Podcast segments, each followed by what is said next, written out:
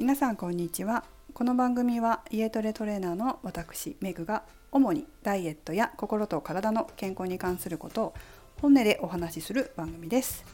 20回目の今日はあなたは痩せやすい体質太りやすい体質というテーマでお送りします。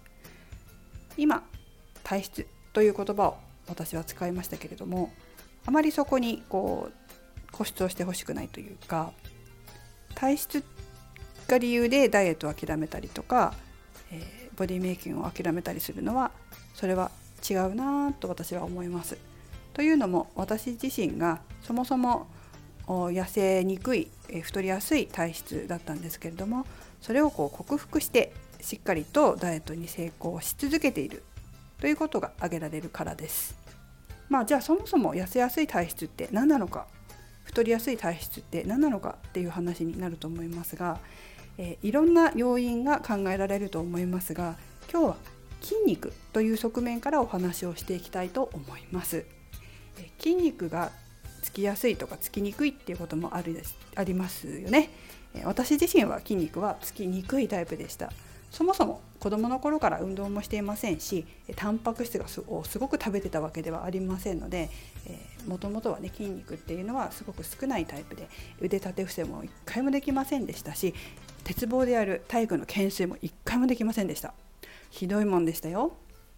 ですが、まあ、ダイエットをしようと決めて、えー、しっかりと運動をしてトレーニングをして筋肉に良い食べ物を食べるようになってから腕立て伏せも普通にできますし懸垂もね今は鉄棒ではやりませんけれども、えジムとかであの好きでやります。ちょっとジムジムでの懸垂でもあの自分の体重でやるのはちょっとまだ難しいんですけどでも懸垂するようなマシンがあってそれで、えやるのはとても気持ちよくて好きですできるようにもなりましたしね。ということで、えー、体質っていうのはあくまで一つの体の個性でありその個性っていうのは変えていくこともできるよっていうことをお伝えできたらいいなと思います。ただですねあの筋肉という側面から見た時に筋肉ってつきやすい人とつきにくい人がいるんですよ。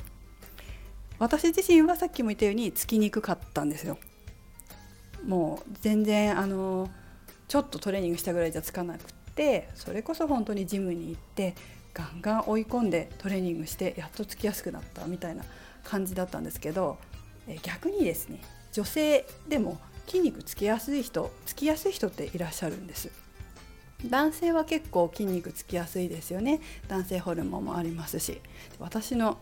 スポーツジムのスタッフの時の同僚なんかは菓子パンしか食べてないのにえめちゃくちゃムキムキで体脂肪も低いみたいな男の子もいました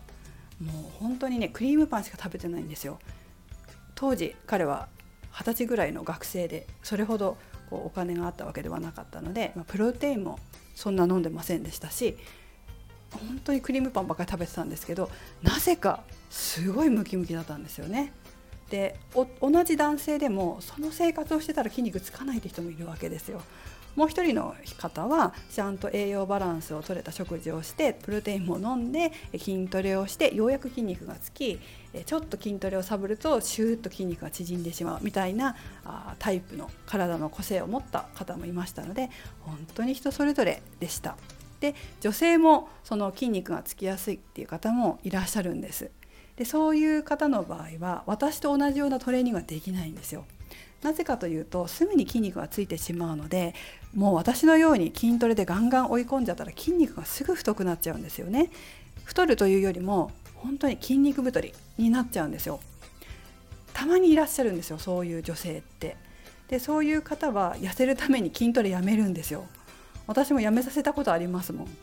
あの筋肉つきやすいのでトレーニングはもう本当に軽い重さで、えやってくださいとか走っただけで足に筋肉つくからもう歩いてくださいとかって言って、えー、ダイエットしてもらったことあります。その方はダイエットに成功して、えー、今でもキープされています。他にも私の同僚他の同僚にもやっぱりそういうタイプの子がいて本当走らないようにしてましたね友達も。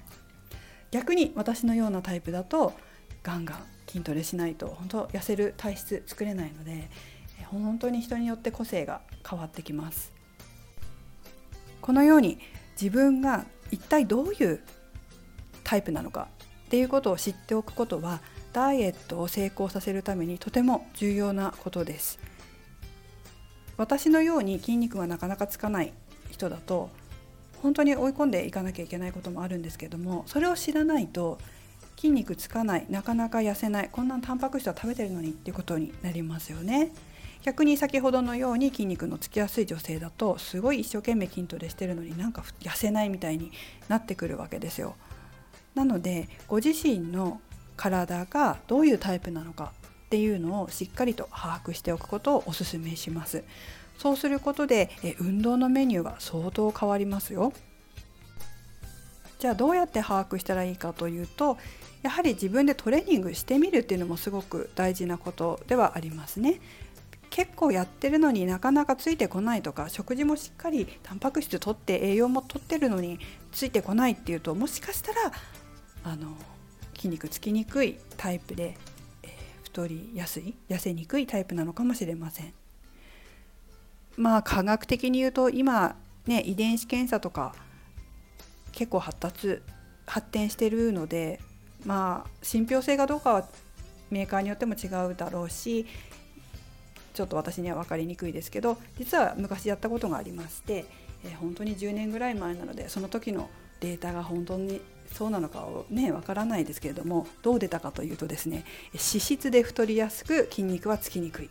というタイプだったんですよ。ですがね、まあ、今こうやって、えー、その遺伝子をね乗り越えてじゃないですけど、まあ、それはそれであるとしても自分でこう作り変えて上書きしていくことって、えー、不可能ではないですし自分のその体に合った食事や運動をしっかり行って変えていくことだって可能ではあります。ただそのためには自分の体質っていうのは知っておくことはすごく大切なので、えー、ご自身で、えー、トレーニングして確認してみるとかまあ、トレーナーさんが周りにいらっしゃるのであればどうですかって聞いてみるのもいいでしょうし、まあ、そういった遺伝子検査みたいなのをやってみてもいいんじゃないでしょうかね。まあ、それがちょっと信憑性とかはねどうなのかわからないので私も何とも言えませんが試しにやってみても面白いかもしれませんよね。こんな感じで、えー、今日はお話をしましたけれどもご自身の